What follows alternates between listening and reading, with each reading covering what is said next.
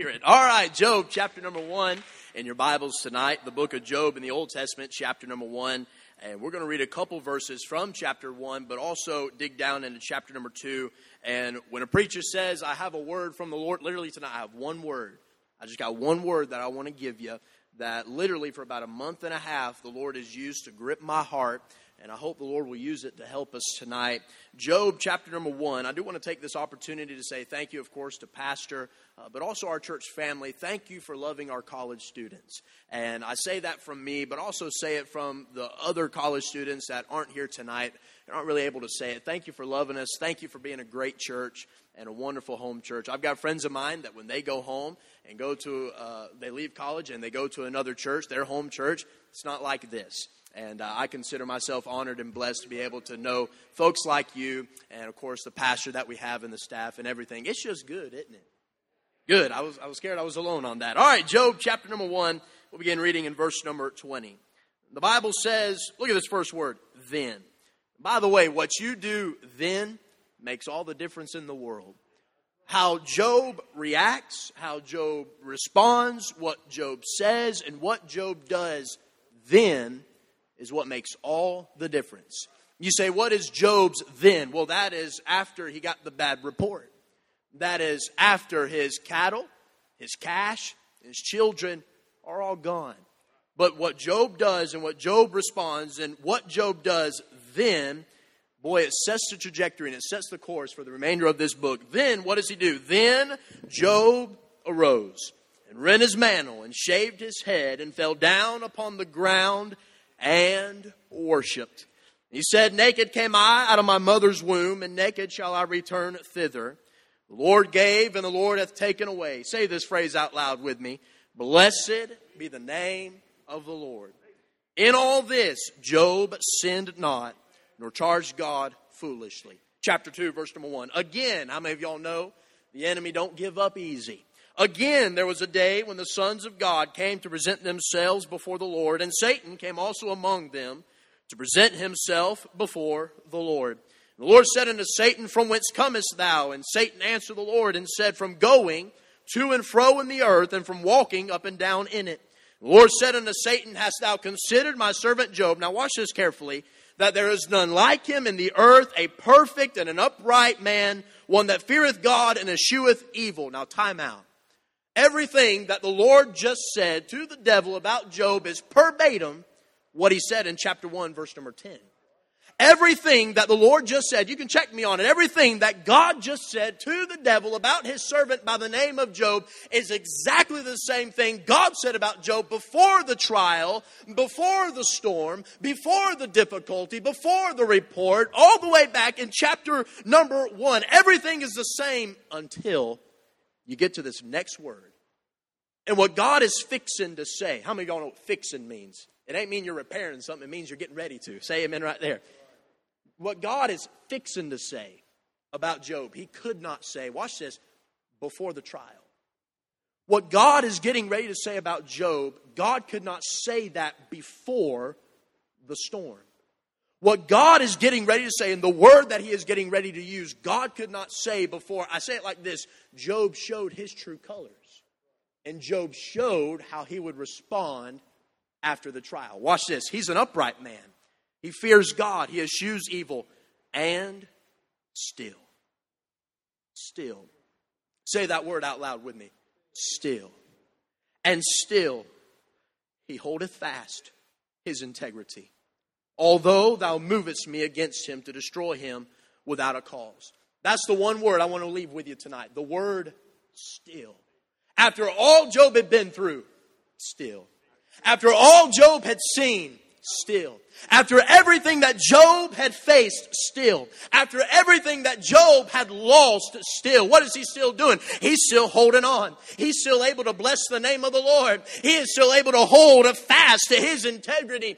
God is still able to say some things about Job that he may not be able to say about anybody else. Why? Because in the midst of it and after it, and when Job went through it, and when Job faced it, all that he went through and all that he faced, he still did what was right. He still responded in the right way. He still reacted in the right way. He still had faith. He still had trust. I mean, he just still, uh, he was still in the hands of God. Uh, he was still held fast by the grace of the Lord. He was still uh, doing what was right in the eyes of the Lord. Uh, still, uh, and may it be said of Christians uh, like you and me today, still, boy, they lost a loved one, but still, oh, they're going through a financial situation, but still, they had walk across the cemetery, but still, uh, oh, they've got a disease or they've got a bad report from the doctor, boy, they're under a, a heavy burden and everything around them is crashing around uh, at the very base uh, and at the very foundation, but they still come to church. They still find a way to lift a hand. They still find a way to put money in the offering plate. They still find a way to knock on doors and they still find a way to have a song and they still find a way to sing in the choir and they still find a way to worship God in the midst of it. Boy, what can God say about you and me after the fact? Can God say, still? After all I've been through, after all you've been through, after all our church has been through, after all you as a family or as an individual have been through, still. When a man is well respected on earth, that's a good thing.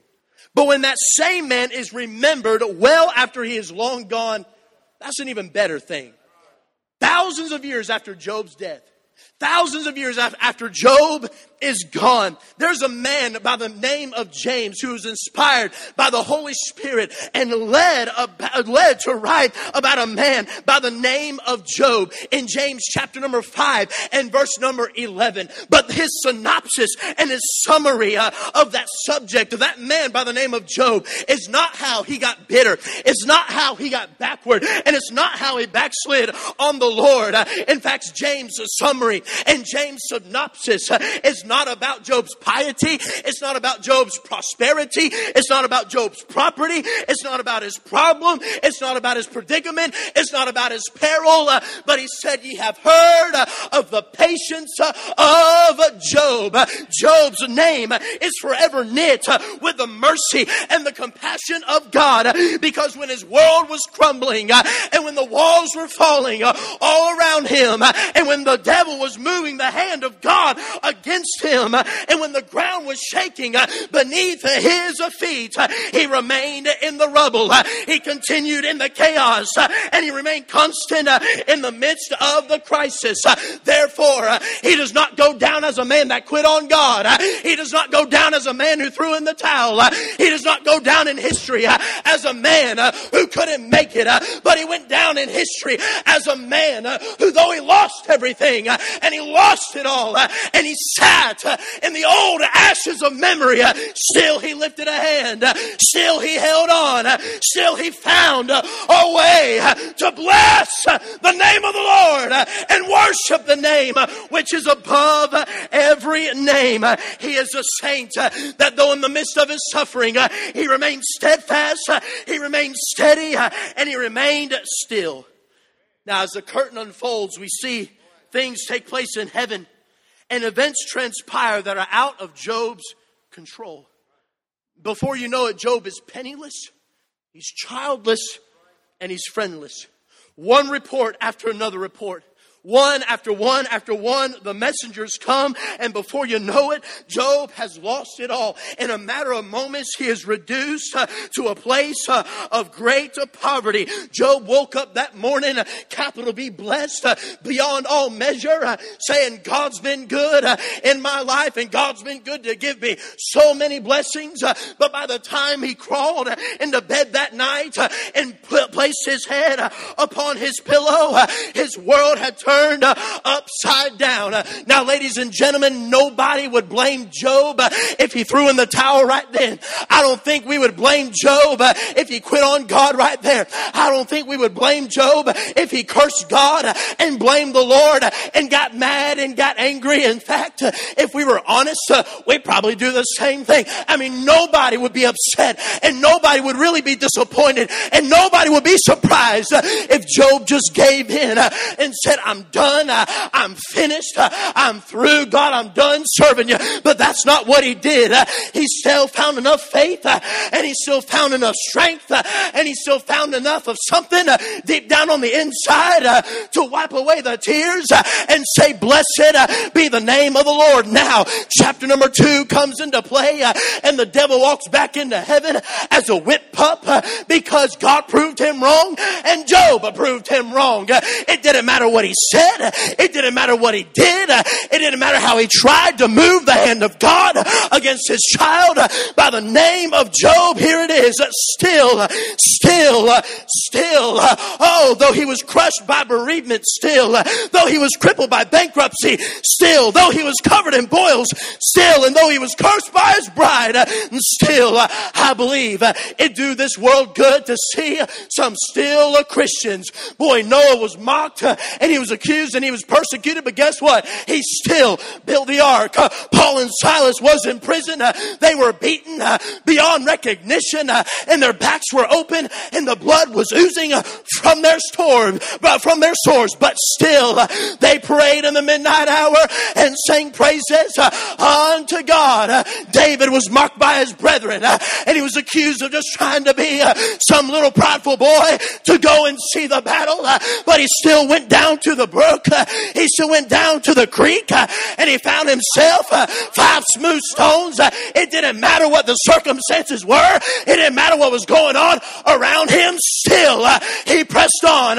Still, he did what was right. Still, he did that which God called him to do. Still, when you're tossed into the furnace, still. When the storm is raging, still. When the tempest is wild and all around you, still. When you're in the thick darkness, still. Oh, when you're walking in the midst of the fire, still. When the temperature is tor- uh, turned up, still. When you're dealing with a famine, still. When your marriage is on the rocks, still. When your money is low, still. When your health is bad, still. When your family's gone crazy, still. Just still. Now, what did Job do? Still. Four quick things. Number one, he still rejoiced in the situation. Chapter 1, verse number 20. Then Job arose and rent his mantle and shaved his head, fell down upon the ground, and worshiped. Now, by the way, can I just scratch this itch very quickly and I'll, and I'll hurry on? That is a far cry from a lot of what we see today that I call mainstream worship. A lot of what you see today is drawing attention to the worshiper. But every time, nearly every time, you see worship in the Bible, what's the worshiper doing? They're getting as far out of the way as they can. Job has no pride. He's not trying to draw attention to him.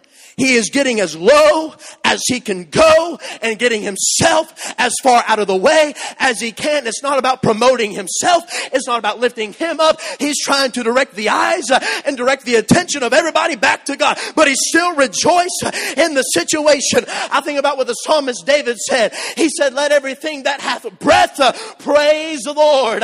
You know why he said that? He said, cause there, there may come a day when you ain't got no friends, but as long as you got breath, you can praise them. There may come a day when you, you don't have any health, but as long as you got breath, you can praise Him. There may come a day when you don't have any money, but as long as you got breath, you can praise Him. There may come a day when you lose your job, but as long as you got breath, you can praise Him. There may come a day when you lose a loved one, but as long as you still got breath, uh, you can praise Him. Job still found a way to rejoice in the situation. Number two, he still refrained from sin.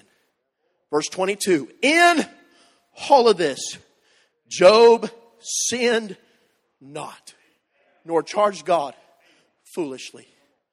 Oh, may it be our heart's desire that when the storm begins to rage and we get those bad reports just like Job did, may it be our heart's desire that we ain't going to sin against God. We're going to do everything in our power by the grace of God not to turn our back on Him because He'll never turn our back on us not to run away from Him because He will never run away from us. Not to fail Him. Why? Because there's never been a time, there's never been a day, there's never been a moment where He has failed us. So let's do our best to still refrain from sin. How about this? Chapter 13. These are familiar verses to us. Chapter 13, verse 15. He still relied on the sovereign. He still relied upon the sovereign. Look what he said. Chapter 13, verse 15. Though he slay me, yet will I trust in him. You say, why in the world? Well, here's, here's my thought. Who else are you going to trust in? He can't trust in his wife. Can't trust in his children. They're gone. He can't even trust himself. But there is somebody that he can trust. Why? Because he, Oh Lord, he went back to all those times that he sacrificed at the altar. He went back to all those times he prayed to God on behalf of his youngins.